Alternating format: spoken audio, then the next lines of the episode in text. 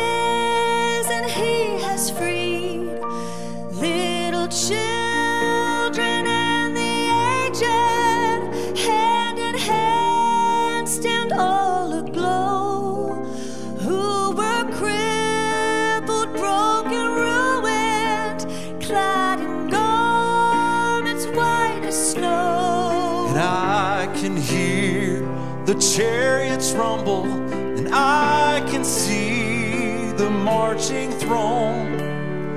The flurry of God's trumpets spells the end of sin and wrong. Regal robes are now unfolding, heaven's grand stands all in place. Heaven's choir is now assembled. Start to sing amazing grace. Stand with us this morning and sing this. Oh, the King is coming.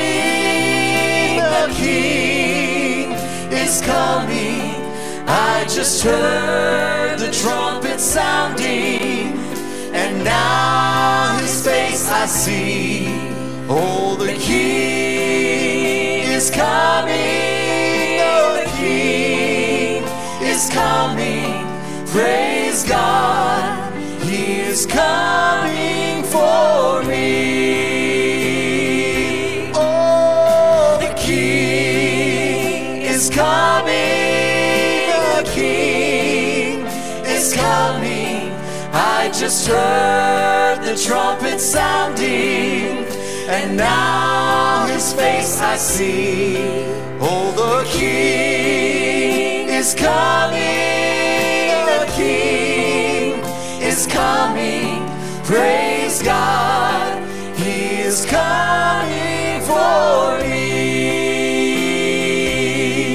Praise God, He is coming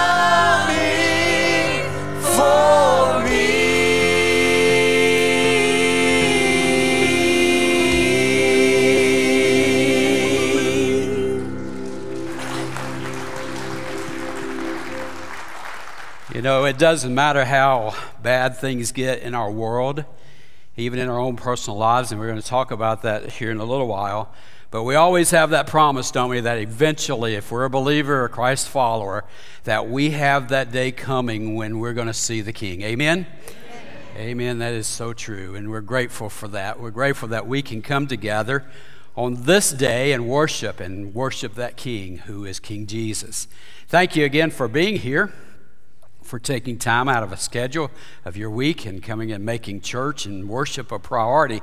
We appreciate everyone coming. If today's your first time to be at Sunset Hills, we especially welcome you as our as our guest, and we're grateful that you chose to come here and worship with us, the King of Kings. If you haven't done so, we would love to get to know you a little better. You can text hi, a real simple way, to that number up there on the screen to let us know. It's just a little bit of a, just give us some information, or you can stop by the welcome kiosk out in the foyer, and you can, they've got the old fashioned way of just paper and, and pen and using it that way to let us know who you are. And I tell you what I'll do. If you will let me know who you are and you'll give me your address this week, I'll do it. I used to do this all the time pre COVID, and I enjoyed doing it. If you'll let me know, and you may say, well, now for sure, I'm never going to tell him my address, but if you will let me know, I'll bring you some bread this week on Tuesday night. All right, sound good? Well, now wait a minute. I want to make sure I get this right. It's not for everybody. It's just for those people who've never been here before. But if you've never been here, you just uh, you just uh, let me know your address and information. And I'll bring you some bread. All right, let's. Con- you guys done a great job on that. We're to. Con- I've listened to the to the song set this morning. It's not just a song set. You know, really, you were praying it. That it's inspired words of God set the music that just it will prepare your hearts for worship as we participate. Let's sing.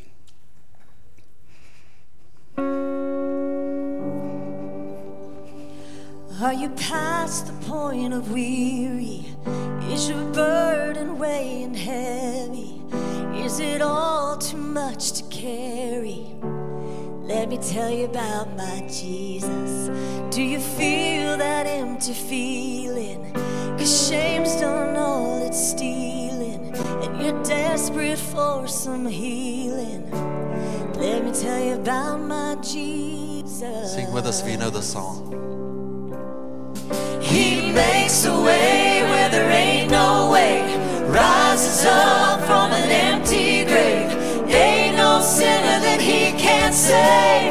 Let me tell you about my Jesus. His love is strong and his grace is free. And the good news is I know that he can do for you what he's done for me. Let me tell you about my Jesus.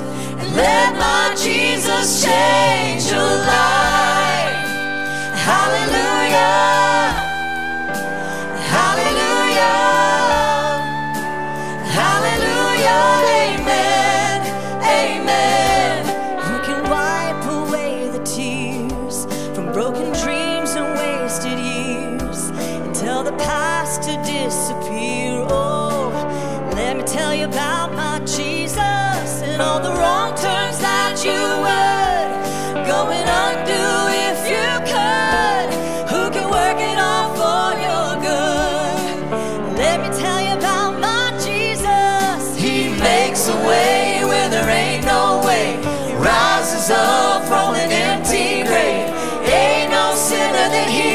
He.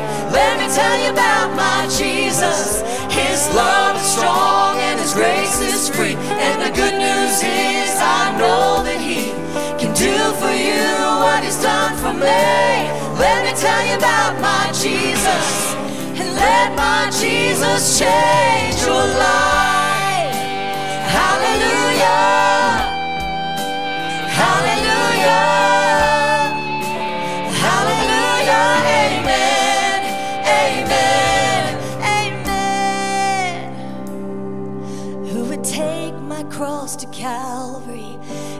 Price for all my guilty? Who would care that much about me? Let me tell you about my Jesus. Oh, He makes a way where there ain't no way. Rises up from an empty grave. Ain't no sinner that He can't save. Let me you about my Jesus. His love is strong and His grace is free. And the good news is I know that He can do for you what He's done for me. Let me tell you about my Jesus. And let my Jesus change your life.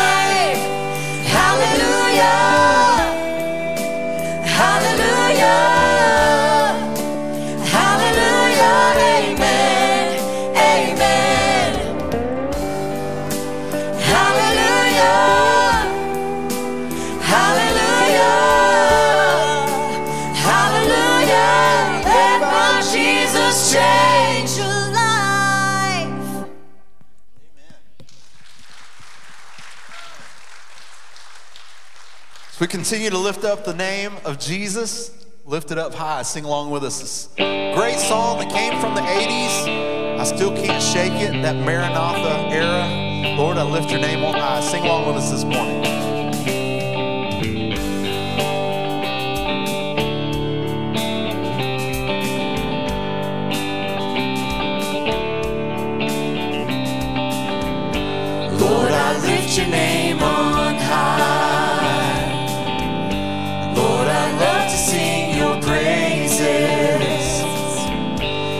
so glad you're in my life. I'm so glad you came to save us. You came from heaven to earth to show.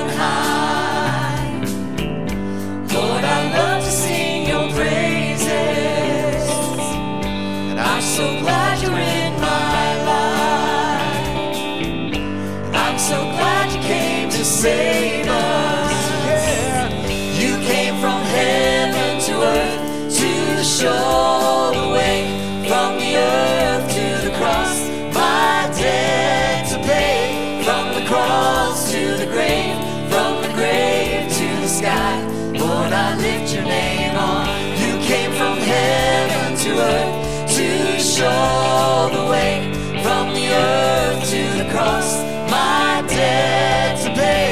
From the cross to the grave, from the grave to the sky. Lord, I lift your name on. You came from heaven to earth to show the way. From the earth to the cross, my debt to pay. From the cross to the grave, from the grave to the sky. Lord, I lift your name on high.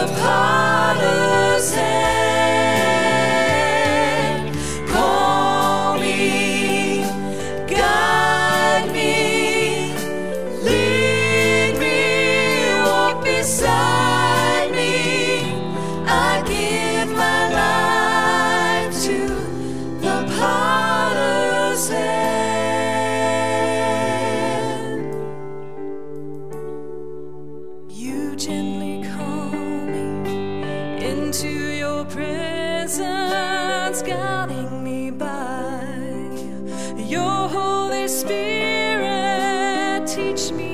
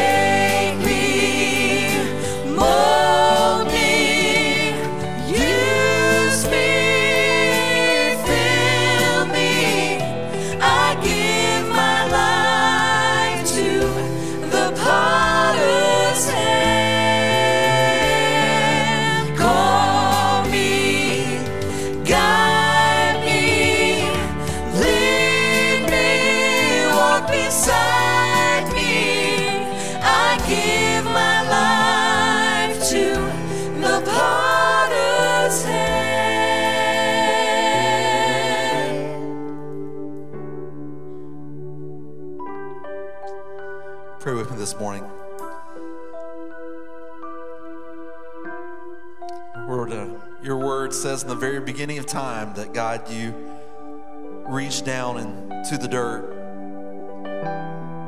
You created us in your own image.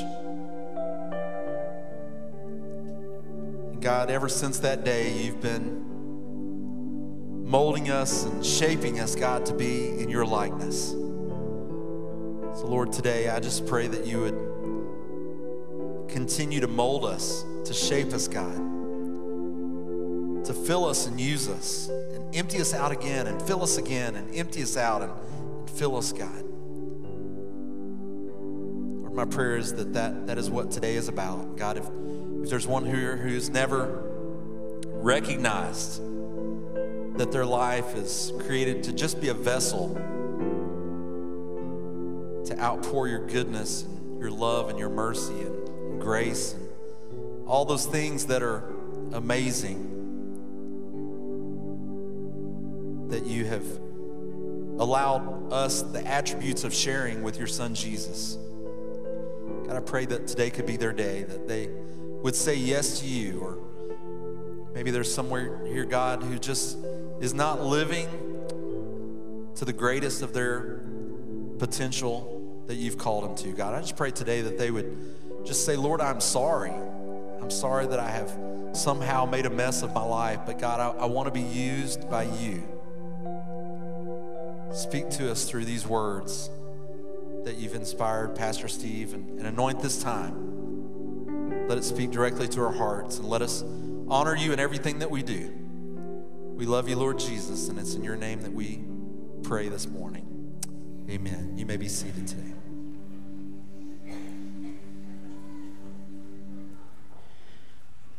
So I'm wondering, as I ask you this question, have you ever been involved in a planning process of some major event? You've been working hard to accomplish it. I, I was involved with one last night in a wedding, and I tell you, a lot of planning and effort goes into preparing for a wedding ceremony. Don't you love it when a plan comes together? Don't you? Yeah. I'm talking about when you really put some thought into the planning process and maybe it's if it's like a project or something you get the materials and the resources how you plan to utilize those resources and it comes together just like you envisioned it would. Or maybe when the plans include people resources and everyone does their job to the best of their ability accomplishing the task that were assigned to them then when you see that everything is actually coming together just as you planned for it to happen, there's a great sense, at least there is for me, of exhilaration that, that begins to take on when you see this is really working. All this preparation, all of this work, all this, that now I see it's unfolding just like it's supposed to. It's a great feeling. Anybody know what I'm talking about? Do you? Gosh, I'm not sure. Maybe all your plans have failed because you're kind of quiet this morning. So if, if your plans have failed, I'm really talking to the right crowd, you know. I tell you, it's been a little over two months ago that I started a DIY project at my house to renovate a bathroom. Here's a picture of what it looked like before a, a 1961 original bathroom that we hadn't touched for, well, it's been painted a couple of times. I mean, don't you love this color scheme? You know, it's great you know and and uh, it's it's this ceramic tile is is the old fashioned thick set you know it's concrete really and it was a it was uh, a, a challenge getting this out to demolish and not just to de- demolish but to discard to get rid of. We were putting it into buckets and handing it out the window and and lynn was a real trooper in this and you know i would load up the buckets no more than six pounds and carry it she would carry it out. No i'm teasing. She actually did 12 pounds and so you know. But it's a work in project, progress. But I want to tell you, it's been a nightmare. It's been terrible, hard to tear out.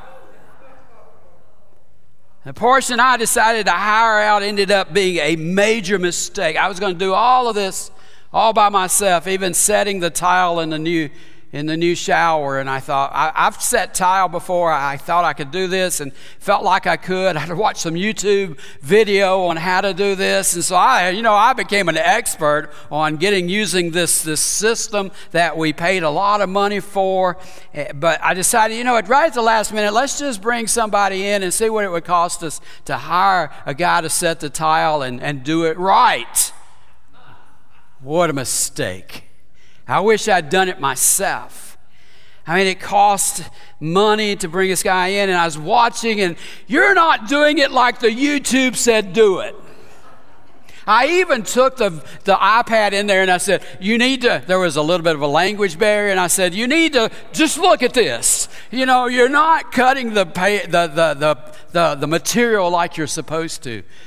And I said, Put this uh, glue in there. And he said, Oh, you want me to cut it? I said, Yes, I want you to cut it. I'll cut it if you want to. No, I want you to do it right, kind of deal, you know? So it's like, I come walking out of there, Lynn says, I'm sorry. She could tell the look on my face. But I'm still not done. I mean, my own stupidity has cost at least $650, at least, of mistakes that I've made. Some of the materials I bought to build some cabinets with from a, a, a big box store has been substandard. I, I, took pictures of it, took it to the back to them, and they said, "Oh yeah, that's a problem." I said, "He says you want to bring it back?" I said, "Well, I've already built the project with it. It's too late to bring it back." He said, "Well, I'll give you some money back." I said, "Really? Okay, good. That's great. I'll take the money." He gave me half back. I should have gotten all of it. It was so substandard. The house has been dirty for these two months. Not that Lynn hasn't tried to clean it up, but you know how you can't keep a house clean when you're in a construction project. I, mean, I could go on and on about how this, this project has just been a nightmare, and I'm not done yet. I still got a lot of time that I got put into this. If, you, if you've uh, ever had a construction project go bust, then you know exactly what I'm talking about. Any amens on that? Yeah. Sometimes our plans don't work out. Sometimes things go terribly wrong. In fact, it seems to be more prevalent today than in times past of just how difficult it is for everything to go as planned. And what starts out with a great vision often goes wrong. I mean, just, I mean, the staff and others had put some time into just a couple of fun nights, uh, really one fun night of just some water activities. And what did we do? We didn't have it because there was water caught falling from the sky. So, you know, it's like, okay, we can't do the water activities when we're getting wet because we're afraid to do the activities because it's raining and we're going to get wet. So go figure that, right? So today's sermon is what to do when things go wrong. It's the second in our series of what to do when. We have all those times, right? When things don't go right. Now there are times when unpleasant circumstances just they come up as a result of our own stupidity. I, have already talked about that. Maybe it was because you were careless, or maybe you didn't take the right precautions to protect yourself, or maybe it was just a conscious wrong decision, wrong choice that you made that led to your own demise. I, I, I, I had one of those mishaps in this uh, remodeling of the bathroom. One of the things that you do when you remodel the bathroom is you're supposed to plug up the hole where the toilet sits. You know what I'm talking about? The drain hole. And for most of this project, I did. Uh, we started tearing it out. I stuffed some paper towels down in it, thought that'd keep everything out of it. Except for a brief moment of time, it was covered up. And it just happened to be during that time is when I looked down there and the paper towels that I stuffed in there were gone. I don't know where they went. They just got sucked through the sewer system somehow. And you know what happened? Yep, some of that concrete fell right into that hole. I mean, it's like somebody was just a perfect shot right into that hole. I counted three pieces that I saw fall in there. Now, I was able to retrieve one of those pieces using some stuff out. And, and uh, but I, I, I just I couldn't quite do it. So I decided that I needed somebody to come and help me because, well, just here, take a look. Here's a picture of my wife sticking her hand down in. What kind of husband would do that? Isn't that the truth? Isn't that terrible? That's what grandkids are for? well, my arm was just too big right here to go down in there, and that sounds like a good excuse, doesn't it? It just wouldn't fit, and Lynn's would, and so she went after it, and she got two of the pieces out, but guess what? There's still one down there. I had to hire a plumber to come get it. He found it with a camera first. It was just out of arm's reach. You know, 500 bucks for that five minutes. Stupid tax, I think is what you call that, right? My own fault. I didn't do it. Oftentimes, however, I mean, we're the cause of it, but things go wrong when we don't do anything, it seems, to deserve the consequences. Sometimes we're hit by things that are just really nasty and ugly, and downright cause tough situations. And when you get this feeling, if uh, just one more thing goes wrong, it sort of puts you right on that edge where you just, I just give up. I just can't handle it anymore. You didn't do anything to bring it on, it just seemed to happen. And one of the things uh, about the Bible is you can find examples of people who have faced many of the same type of circumstances that we do in life, and we can discover how they handled it that helps us when things go wrong. You see some great choices in these biblical examples. You see some great cho- uh, uh, examples of how they have thought through the process or how God has walked with them during those tough times and that how they um, decided to follow his leadership. But you also see times when they've abandoned God and tried to do things on their own and, and, and solve the problem without him, and, and that never ended up in a good situation. Today, however, we're going to look at a man who praised God when some really bad circumstances came his way and how he chose to handle it. I think you probably already know who I'm going to talk about, right? His name is Job. We can learn a lot by watching him, seeing how he did things. And maybe as we watch him and discover in this story that you probably already know well, we can see for ourselves what to do when things go wrong. Would you again join me in prayer? Father, we're grateful for this day. We're grateful for as we can look in examples of the past in Scripture and we can see great men of faith and women of faith who have chosen to follow you. And Father, we also can see those that made a lot of mistakes, and we can learn from their mistakes and how they turned back to you and you blessed their lives. And we also see this man, Job, who didn't seem to do anything wrong. He seemed to do everything right, and yet trouble came in his life because we fight a common enemy the same enemy that tried to interfere with Job's worship of you. Father, I'm grateful for this time that we can talk about this. And I'm grateful, Father, for those times that you walk with us. And I just pray that you use this time to speak to our hearts. If there's someone here that's just struggling right now because so many things seem to be going wrong in their life, that they will have hope and they'll walk out of here with a sense of knowing, at the very least, which is really not least, it's a great thing to know that you walk with us during those times. We ask these things in Jesus' name. And all the church said, Amen. Amen. The Bible describes the character of Job in the first five verses of chapter 1. Uh, if you want to read along in your Bible, you'll find it in Job, in that chapter. In a land of Uz, there lived a man whose name was Job. This man was blameless and upright. He feared God and shunned evil. He had seven sons and three daughters, and he owned 7,000 sheep, 3,000 camels, 500 yoke of oxen, and 500 donkeys, and had a large number of servants. He was the greatest man among all the people of the East. His sons used to hold feasts in their homes on their birthdays, and they would invite their three sisters to eat and drink with them. And when a period of feasting had run its course, Job would make arrangements for them to be purified. Early in the morning, he would sacrifice a, a burnt offering for each of them, thinking, Perhaps my children have sinned and cursed God in their hearts. And this, as the Bible says, was Job's regular custom. So I want us to see exactly what his character is out of these five, uh, five verses that we've been through. First of all, Job was blameless.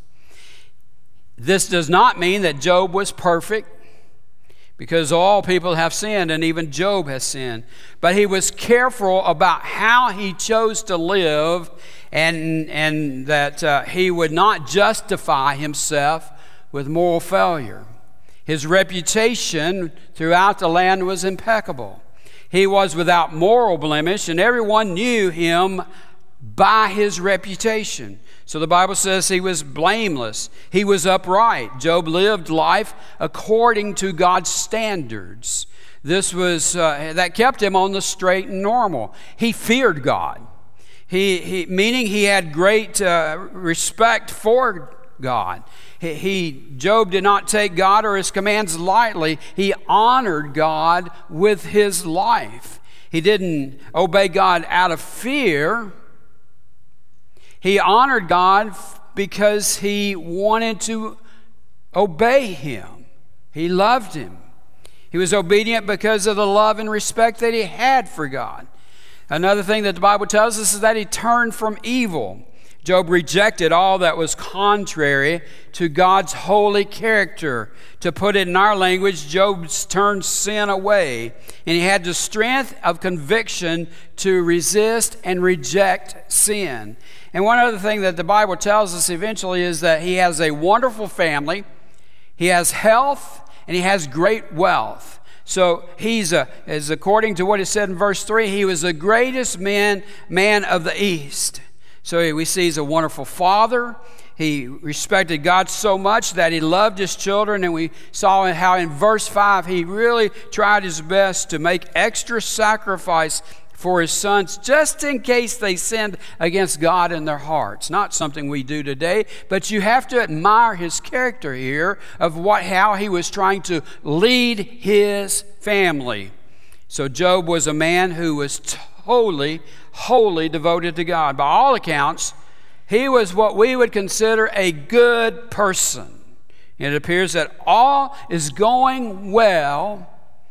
Maybe he sat down and planned all of this out, but it appears that all is going well in his life, and this devised plan is working just like it should. But things go wrong horribly wrong. In this case, Satan is the culprit who caused things to go wrong in Job's life. The Bible says that he and God, Satan and God, were having a conversation, and, and Satan gains permission from God to sift Job, figuring that the loss that he would create in Job's life would cause him to curse God. And Job goes through the two types of testing that we discover the test of loss and destru- destruction, and then the test of personal suffering. So let's uh, pick up in verse 13 and watch how this goes. You almost feel sorry for the guy when you read about all of this. One day, when Job's sons and daughters were feasting and drinking wine at the oldest brother's house, a messenger came to Job and said, the oxen were plowing, and the donkeys were grazing nearby, and the Sabeans attacked and made off with them.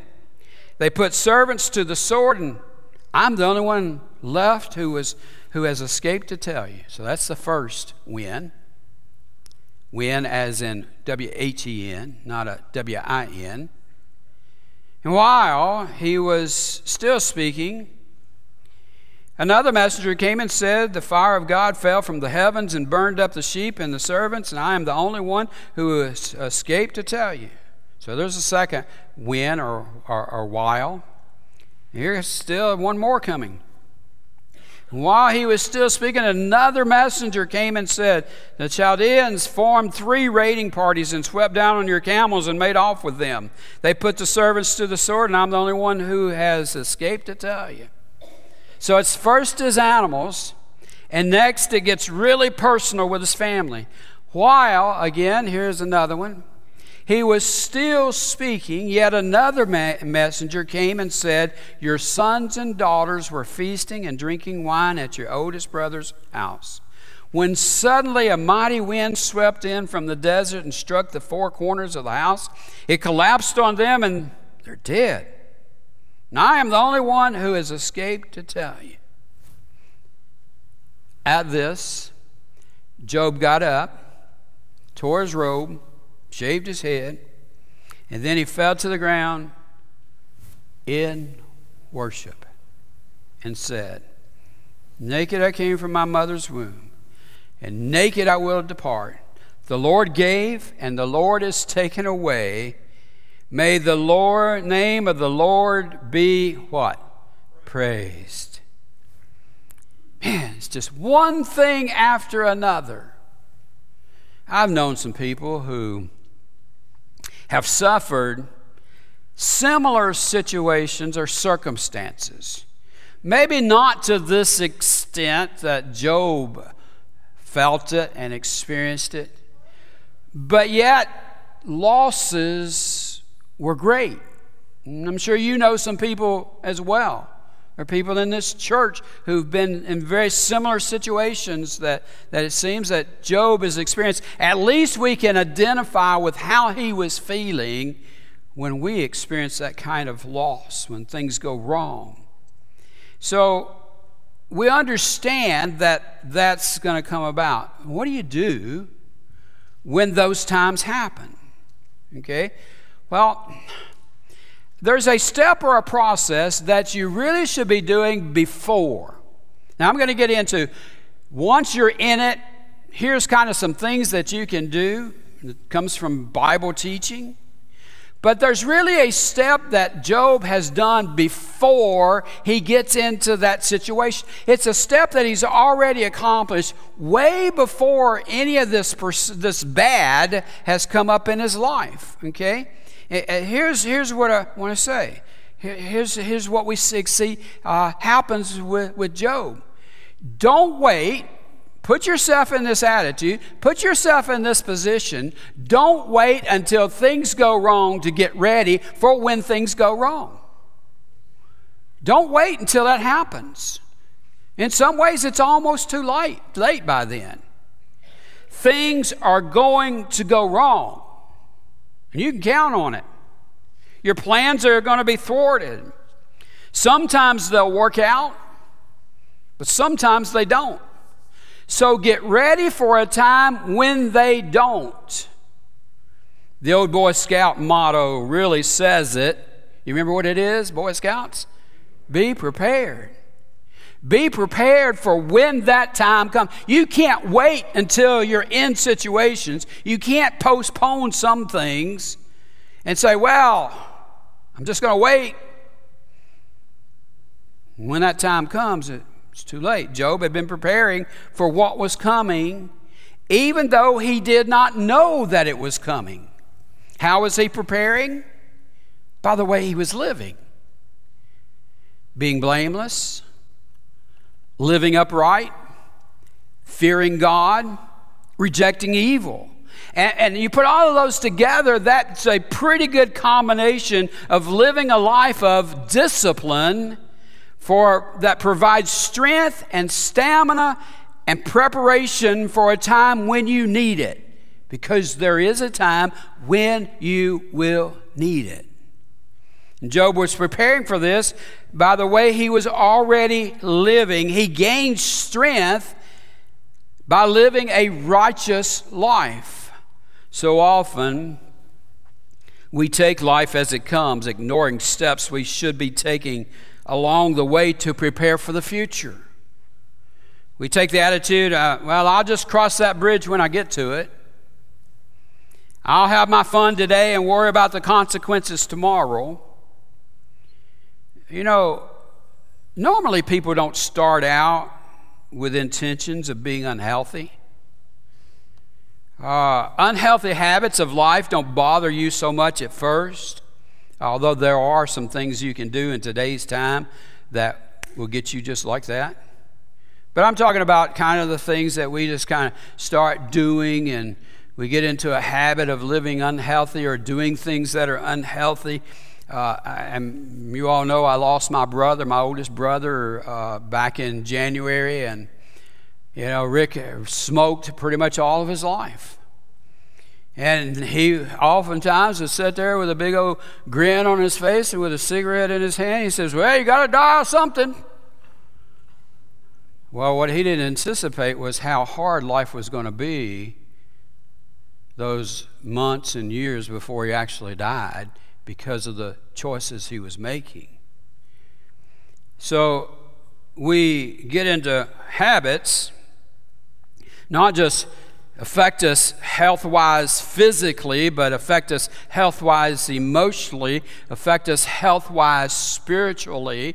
And we get into bad habits of just kind of ignoring things until all of a sudden we find ourselves in a situation where things aren't going right. And what that does, it leaves us more vulnerable to more bad things happening because we haven't prepared for it ahead of time. Amen? You know what I'm saying?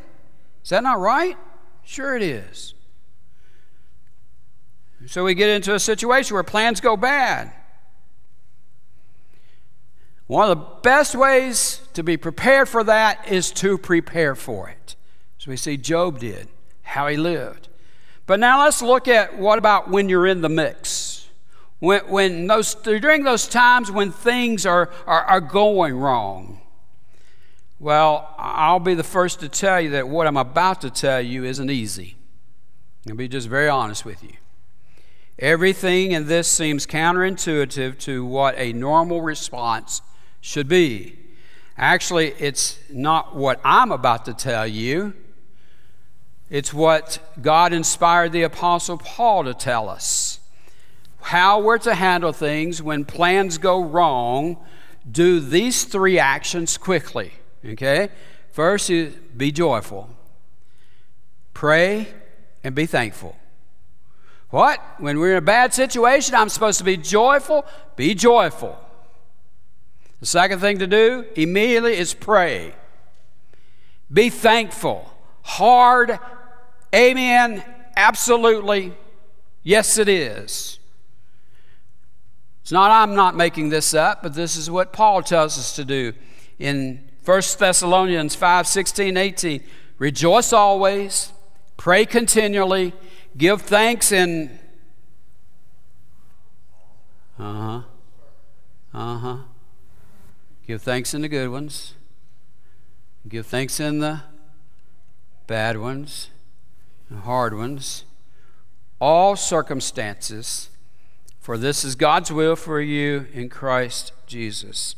Here in this verse, the Apostle Paul is reminding us that in life we're going to get distracted and we want to focus on the problems and then that leads to another kind of process that when we begin to focus on the problems, the, the, the plans that have gone awry, we, we, the next step is, leads to possibly depression, discouragement, and we begin to worry about it. But instead of doing things that we, we're to search for joy, we're being an attitude of prayer. We're to give thanks in all circumstances, not just in the good times, not just in the happy times, but even in those times when everything is going wrong. What this really does, when we put ourselves in that kind of attitude, it brings us back to center where we can focus on Jesus. If you were here last week, you might remember that uh, the first action step, that I said that we need to do in times of confusion is this recognize who God is. Get yourself back into an attitude of knowing who God is, and, and, and that's exactly what these three actions do, do. They bring us back to understanding who God is. Focus on Him by rejoicing, by praying, by giving thanks. When th- things go wrong, it's difficult to focus on God if you're not joyful, praying, and being thankful. It's hard to be focusing on our problems and on God at the same time. In fact, it's pretty much impossible. He said, Be laser focused by doing these things. When you are focused on your problems, you know what the next response is? Your emotions start taking over. I can't trust my emotions. And probably you can't either. I mean, haven't your emotions gotten you in trouble in times past? And you've caused you to make decisions that you immediately regret? So don't focus on the emotions of the moment. Rejoice in the relationship that God has allowed us to have with Him and talk to Him in prayer for His help to walk with you and then be thankful. And that brings us back to being able to focus on God rather than our emotions. And that puts me in a position of doing the next step is being able to see the problem more clearly and understanding what the rest of this verse says. For this is God's will for you in Christ Jesus. If you don't do this part up here, it really gets difficult to do this here. What? This is your plan, God? This is your will. To focus on Him. Will I see His revised plan for my life? Maybe. Maybe not. And there are times when God doesn't reveal His plan to us, maybe for some time or maybe for never. Maybe we don't understand. That's really up to God and our ability to lean on Him during the process to understand it. He goes on to say this is not just some suggestion or some good advice, but rather it is the will of God. Let's go back to the story. Look at Job, verse 21. He says this Naked I came from my mother's womb, and naked I will depart. The Lord gave, and the Lord has taken away. May the name of the Lord be praised. That's really what he's doing. He's calling out to God, and he's focusing. And then he gets to a point to say, I'm thankful. I don't think Job understood all this bad stuff happening as it was going on. But he has the right attitude. In the midst of all this pain and suffering, he says, Thank you for what you've given me and blessed me with. I recognize that it all belongs to you, and I'm going to bless your name. Again, let me stress this. Getting to this point and having this kind of attitude doesn't happen overnight. And you cannot wait until you're in the mix of the situation to have that kind of attitude, to develop it. It goes on as a way of life that you've already established. Right under verse 21, Job says this In all this, Job did not sin or charge God with wrongdoing. Why did he not sin? Why did he not charge God with wrongdoing? Because, first of all, he thanked God for it. We get our eyes off of what's going on in our little situation, our world, and I don't mean to diminish it. I know there's some huge things that have happened. And I know there's some head scratching like, man, I just, it just, I just can't seem to get on top of things. I understand that. Yet, if we stay focused on that, we lose sight of what God can do. There's somebody here that's going through that right now. And just spur of the moment this morning, he and I were talking. And he was telling me, about where he is. And, you know, I, I asked him, I said, Would you just mind coming up and spending about a minute just sharing that with our people? I think it would be incredible for that to happen. So, Keegan, I want you to come up here. Keegan Hearn, where are you? You need a microphone right quick, please. He's coming.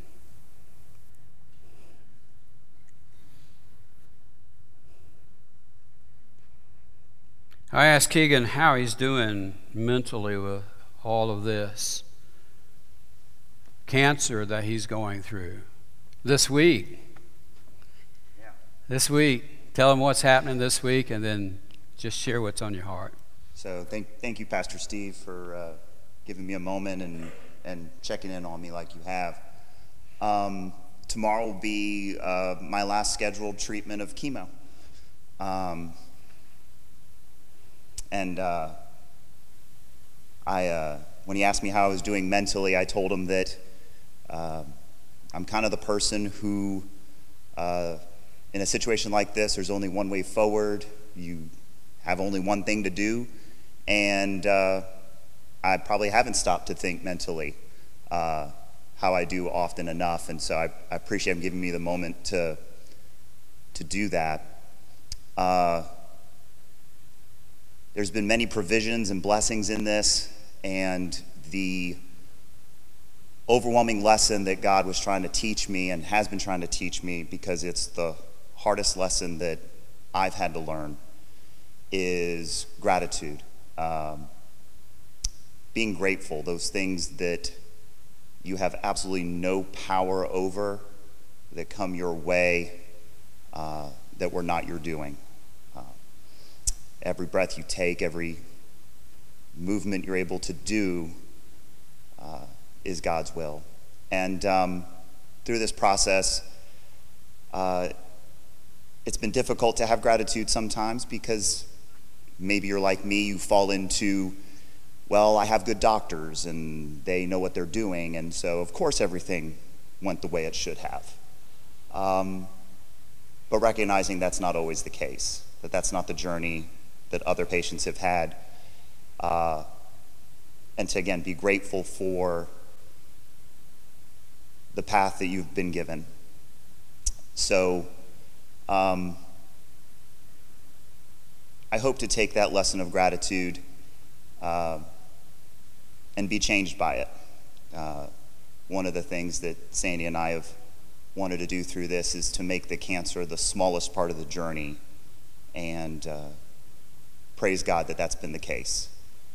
We've become uh, closer as a couple, as a family. Perspectives have changed. Um, and if we hadn't already loved this church before, we, we love you all so much more because of the outpouring of community and support. And uh, there's really no words uh, to thank you for that. So thanks, Keegan.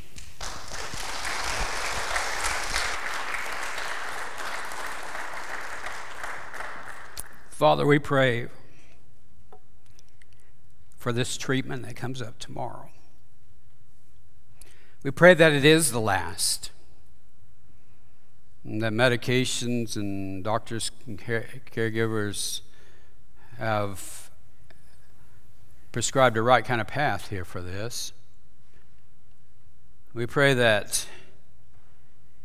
you will do a healing in his body. We, we, while we have doctors and, and ways of medicines and different things, we know that when healing takes place, it's really you who's doing all of that healing. So we pray for healing over Keegan. We're grateful for he and Sandy's attitude in this and how they've demonstrated the attitude that Job had in not being grateful for the cancer, but being grateful for everything else that's gone on around them, for their family, for the friends, for their church community.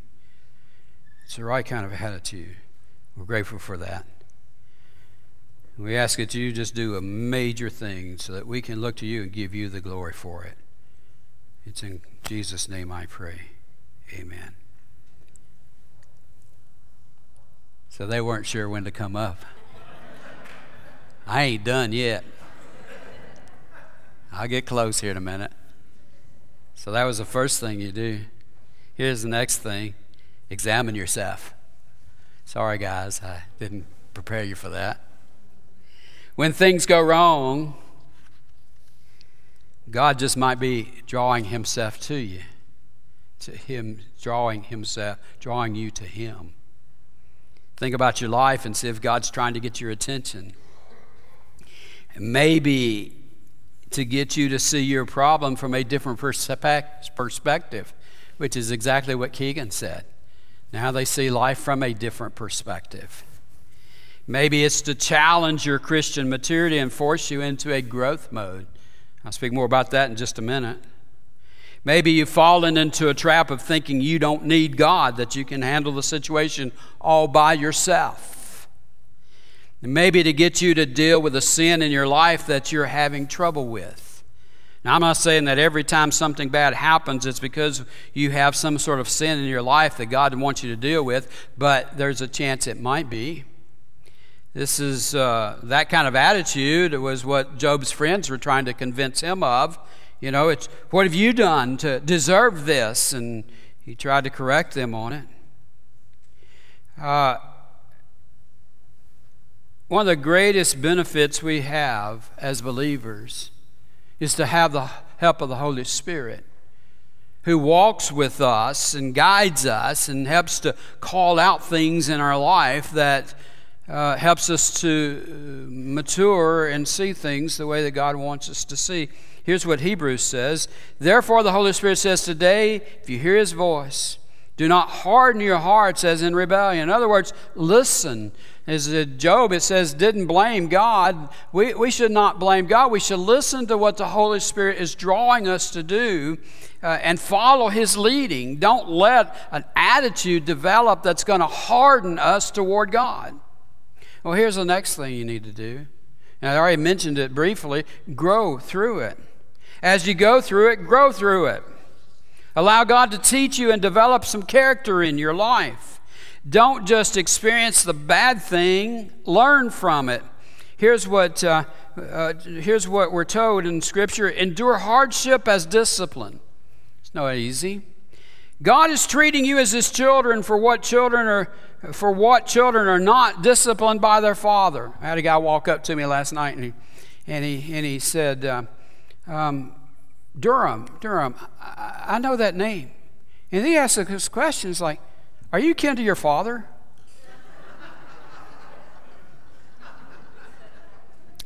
yeah. Tell me what person's not. Oh, I knew what he meant, you know. Was your father Paul Durham? And I, oh yeah. But I just had a little fun with that, you know. I'm kidding my father. Well, here's what we're supposed to do. It's like, if you're not disciplined, everyone goes disciplined, and you're not legitimate, not true sons or daughters at all.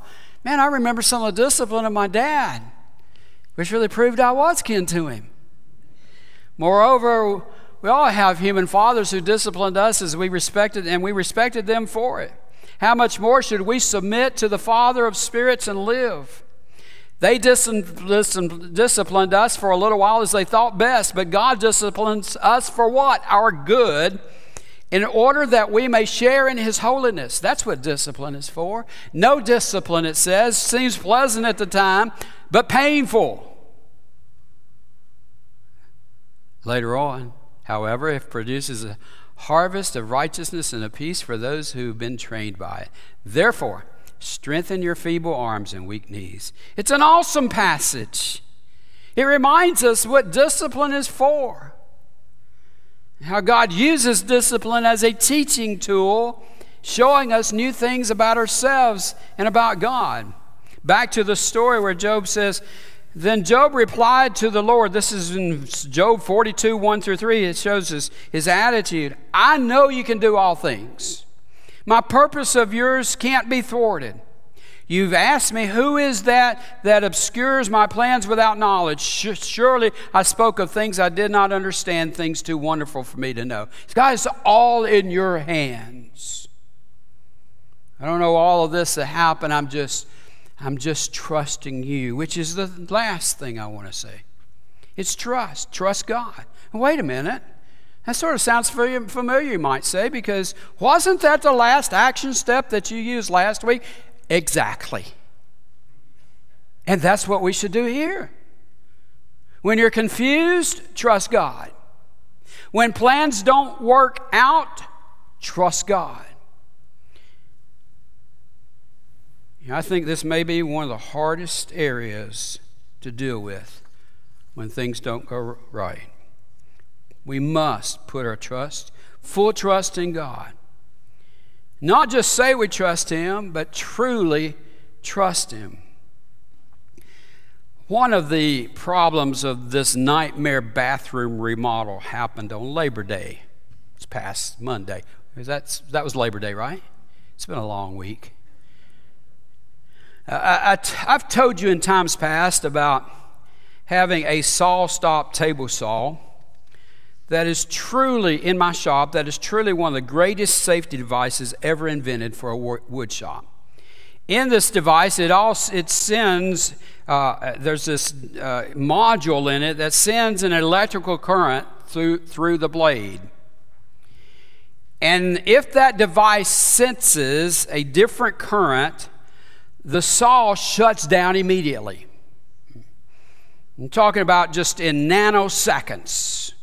A blade that's moving at a thousand RPMs just stops way before we can ever imagine how quickly it is. So if you're sawing and you accidentally touch the saw blade with your finger, do you know that there are like three table saw accidents a day where people cut off their fingers in our country? It's amazing how many happen. So if you run your finger through the saw or touch the blade with your skin, it stops it. Well, I found this out on Labor Day.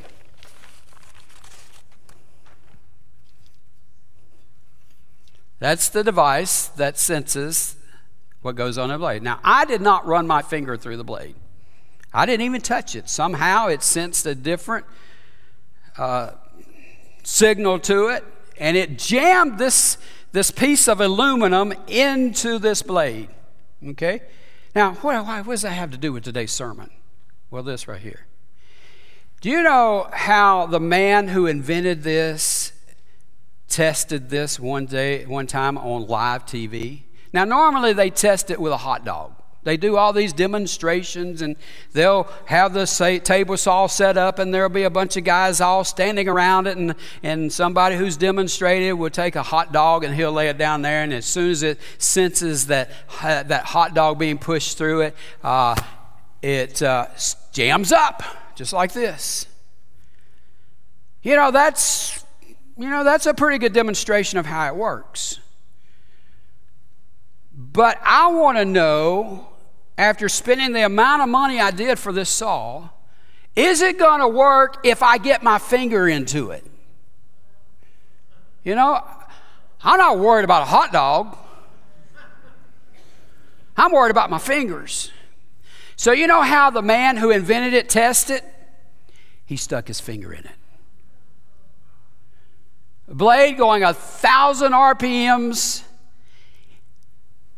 there's a show that's called Time Warp or something like that that did it. And it showed it in slow motion. And he stuck his finger right towards the blade. And it worked.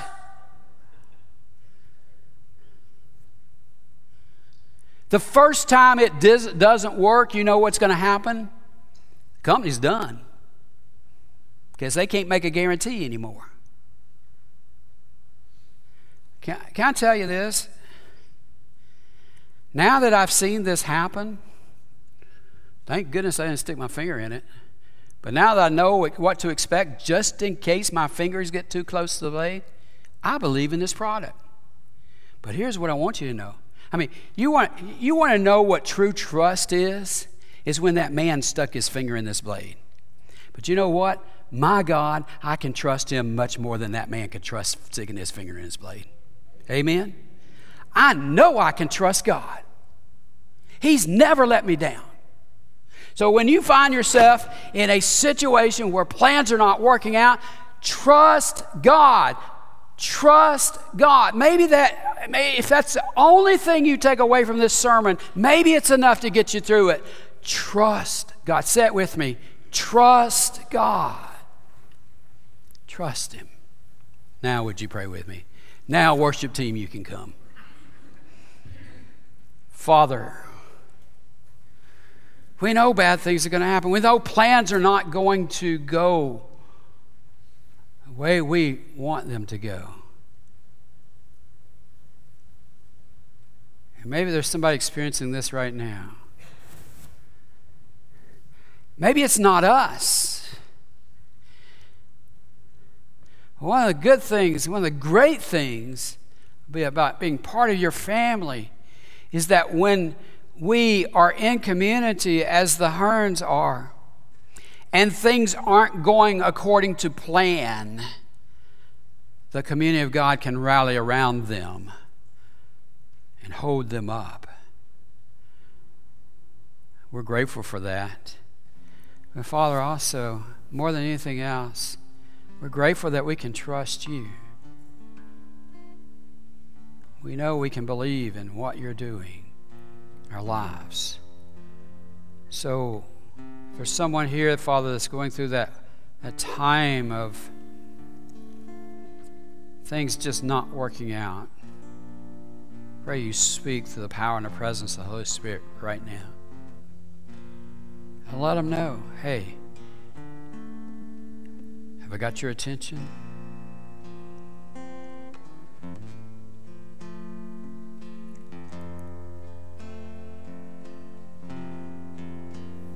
that you're walking through those times with them to praise you, ultimately trust you.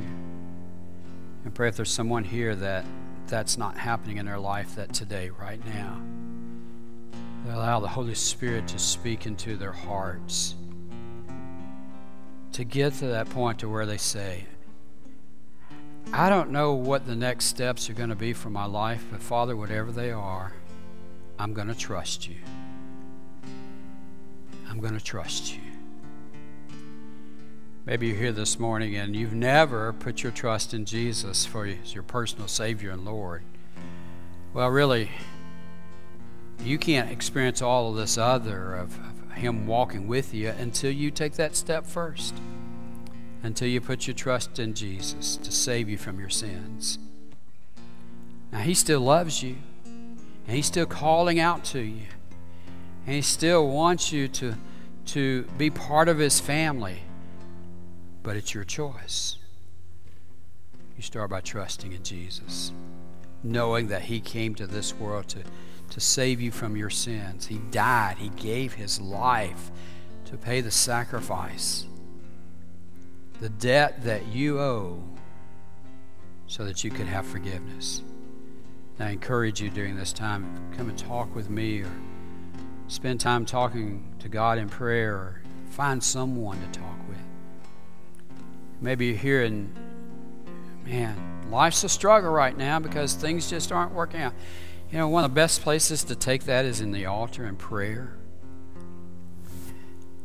I'm going to encourage you to just be obedient to the Holy Spirit. We ask all these things and we do them in the name of Jesus as we stand and as we sing. Amen. What can I give to you? What can I offer to you, King for all the love for all your mercy over me? I called your name, you heard my cry out of the grave and into life. My heart is yours, my soul is free. Thank you, God, for saving God for saving me.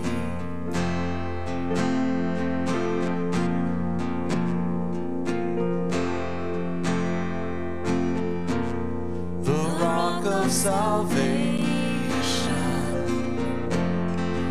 my hope is built on.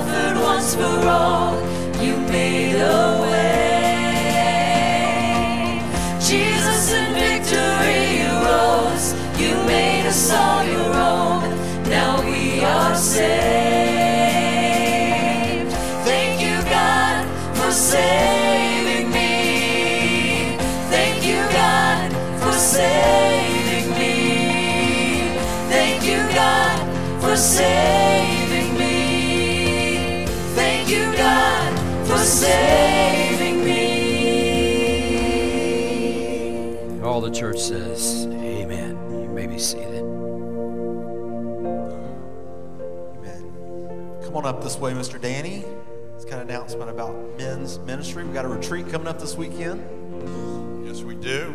Uh, just a reminder Friday, uh, we'll be at Horton Haven, and so uh, registration is at 5 o'clock. But uh, also, I wanted to mention about our um, men's Bible study. And Kevin, do you have the clip? Go ahead and run it real quick. It's just 30 seconds. Guys, while there are many important relationships in a man's life, none deserve more care, focus, and investment than his relationship with his wife. You are your biggest enemy to your own marriage. You're committed to your wife for life, till death do us part.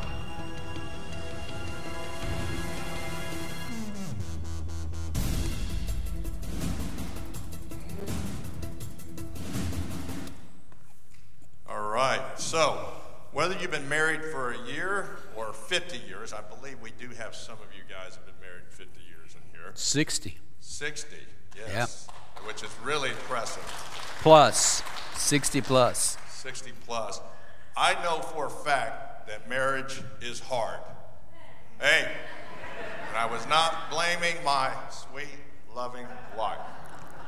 But of all the series of this authentic manhood, I will tell you, man and his marriage was probably the most impactful for me. Because I realized that if I was going to make our marriage better, I would have to change. And after 28 years, you know, old dogs can learn new tricks. So I encourage you to come to the men's Bible study. It starts September 20th, 7 p.m. here. And if you're free at dinner, we usually have a group of guys who get together at 6 p.m. I usually send an email out for that. But uh, I believe that not only will you build new relationships, but I think that you'll find some useful, useful help here in preparing for marriage. All right?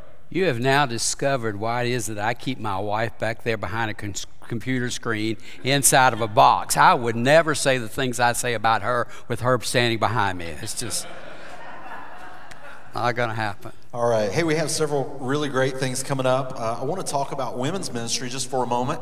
Um, there are several things c- coming up on the calendar for women's ministry, but the one I want to talk about here this morning is the fall door hanger class.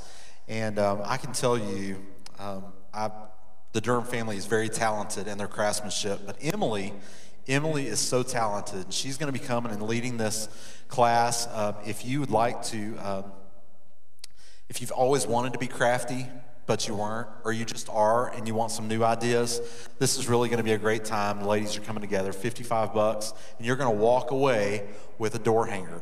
And uh, I promise it's going to be amazing. I've never seen anything that Emily's led in or, or, or, done that, that wasn't amazing. So I would encourage you to come and be a part of that. Um, also, Pastor Mike is out, but he wanted me to make sure to remind you, you guys did a really great job last week of stepping up for the light in the dark trunk or treat um, October 26th. Hey, this is just an opportunity for us to share the light of Jesus with our community in a fun way. I mean, kids um, love candy, and um, it's just an opportunity for you to come and, and um, there's a, a, a big poster out front, and several of you have already filled out spots of where you would volunteer to be a part of this trunk or treat.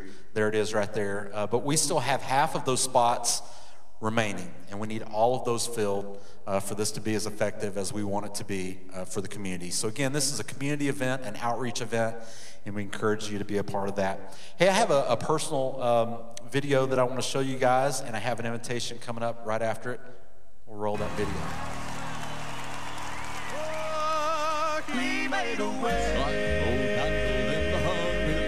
He made a way. beside the sea. He made a way, he made a way for me. Hey everybody, this is Isaac Moore. I sing with the Inspirations, and I just want to tell you about an event that's going to be a lot of fun. It's called Camp Meeting at Cane Hollow, and I'm here at Cane Hollow right now. It's a beautiful, beautiful place. A lot of great things go on here for the ministry of the Lord, and just wonderful things are happening. Uh, we got something coming up in September, September the 24th. We're going to do something that's kind of reminiscent of times past. Uh, old time singing and dinner on the grounds. Dinner's going to be at 5 o'clock, singing's going to be at 6 o'clock. And the inspirations are just looking very much forward to coming out here and putting on a good old fashioned good time of gospel worship with you. And we want you to be with us. Uh, it's going to be great food, going to be hopefully some great singing and uh, just want everybody to get behind it, come support it. We're going to have a wonderful time. Again, that's September the 24th, camp meeting at Cane Hollow, dinner at 5 o'clock, singing at 6 o'clock. Come see us. It's time in heaven, salvation has been brought down. No wonder the angels rejoiced and all. My sins have been covered by the crimson flow, and now I'm feeling fine. I'm walking in the highway built by love. My name's written down in the courts above. All right, so you may have seen a poster about this. Um, and the reason I wanted to bring it up is uh, we had promoted this in life groups, but I, I, realized that everyone is not a part of a life group. You ought to be, though, I will tell you that. But if you haven't uh, heard about this in life groups, um, this is the camp that our students will be going to in October. Um, it's in Smithville, Tennessee. If you don't know how to get there, it's not a problem because we have a chartered bus actually that's leaving this parking lot at 3 o'clock on the 24th. And you can sign up to be a part of that. We have about 10 spots left on the chartered bus, and we want every single seat to be filled. And this is just an opportunity for folks that have supported um, our student ministry in that camp um, to just come out and, and have a fun evening, a date night, or you can bring your whole family. Um, I know last year the Sinners and the Meltons came out and joined us for dinner and a worship service during student camp. And uh, they said, man, it would be really neat if other people could come out and see what our students do. And so this is your opportunity to do that. It's a free event, there's no cost. Dairy King is catering this, so the food's going to be awesome. And uh, we encourage you to sign up. Sign up sheets are out front. That's all I have for you. So, uh, if you will, stand as we close in worship. Lord, we thank you for today, God. We thank you for the opportunity that we have to, God, once again, be in your presence. And Lord, uh, we do know that, that from time to time we do get in situations where we just don't know what to do. Bad circumstances surround us. And God, thank you for that uh, encouraging message this morning that God, if we could just be joyful and in constant prayer and, and have an, a mindset of gratitude, uh, God, that it will help us just get through things so much easier. Lord, we thank you for each and every person that's here and the, the families they represent. Lord, we thank you for the mission field here in Nolensville that you've called us to. Let everything that we do, God, uh, bring others to you and glory to your name. In the mighty name of Jesus, we pray. Amen. Have a great week, everybody. Hi, good morning. This is Kelly. I want to take a moment to personally thank you for joining us for today's live stream. I hope today's message was encouraging and inspiring for you. You know what? We would love to hear from you. If you're here today and you made a decision for Christ, or maybe you just have a simple prayer request, we would love to know about that. You can text the word prayer to 615 776 1807. One of our pastors will be back in touch with you. Hey, if you're in the neighborhood, we'd love to see you in person. You can join us for life groups at 9 a.m. or blended worship at 10 a.m. And let me say this from your youngest family member to your family member that has the most years of life experience, we have a place for you. You know, I believe that we're living in unprecedented times. People all around us are looking for sources of hope. And you and I, we both know where that hope is found. We have a God who loves us, and He wants to meet us right where we are. But you know what? He loves us too much to keep us there. So come and join us, whether online or in person. We would love to shake your hand, give you a smile, and uh, do life with you here at Sunset Hills. Have a great week, everybody.